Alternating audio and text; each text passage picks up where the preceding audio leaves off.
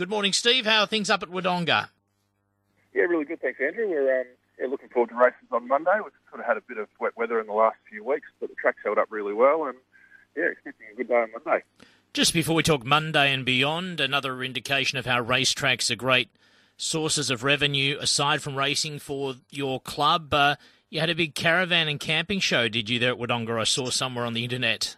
Yeah, we did. We had a, a big weekend here. We had about 11,000 people through the gates over the weekend and got really lucky with weather. It was a beautiful day here on Saturday and yeah, it was just good to have a big event back in the back in the precinct. So um, yeah, really good weekend.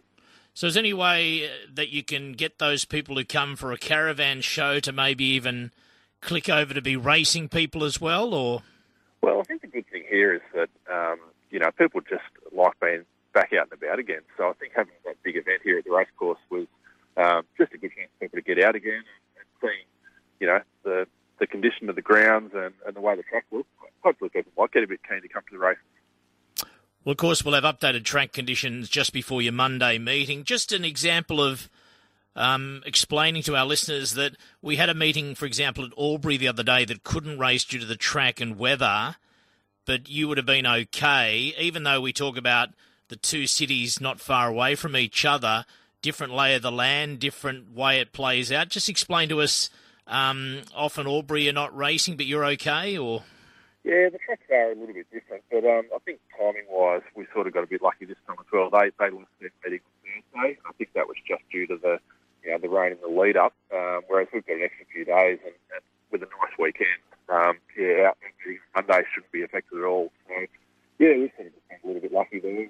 But, um, yeah, hopefully we'll race on with no problems. All right, Steve, let's look ahead because uh, after Monday, your next two big meetings are huge ones. We'll talk Wodonga Gold Cup in November in a moment, but Saturday, the 15th of October, Caulfield Cup Day, usually a big crowd because it's a non-tab, but because it was non-tab and there was restrictions, this meeting didn't go ahead last year, and was it the year before as well? Yeah, that's right. We've missed two years, unfortunately. It's a real shame because that's a, um, it is a really big day for us in Wodonga. It's we normally attract two and a half to three and a half thousand people on that day, and it's a real family day. We bring out kids' rides and all that sort of thing, and it's just a yeah, a bit of a different theme for us on, on Caulfield Cup Day. It's usually a really big event. So we're just hoping that with you know two years without that that day happening, we're just hoping that it hasn't lost momentum because it's always been a yeah really big day for us. I think it's trust it'll be the same this year. Well, you'd get a sense of interest, would you not, if you just look ahead to your bookings for Wodonga Gold Cup on the Friday, the 20, 25th of November? If you're anything like many other clubs, the interest has been terrific for feature days in spring. So, what are the indications for your Gold Cup going forward? Yeah, exactly the same, Andrew. We, have been, um, yeah, probably pleasantly surprised with the, amount of interest. We've got a lot of people ringing, inquiring about marquees. The, the thing that's good about our Cup Day is it's a, a local public holiday. And being at the end of November, a lot of local businesses use it for their staff Christmas parties. So we do get a, a lot of marquee bookings, and you know we're, we're hoping, know, with the indications so far, there's been a hell of a lot of interest. We're getting lots of inquiries. So yeah, we think it's going to be a really big day again, which would be great. And last year, we mentioned you lost your two Caulfield Cup meetings because they were non-tab and cancelled.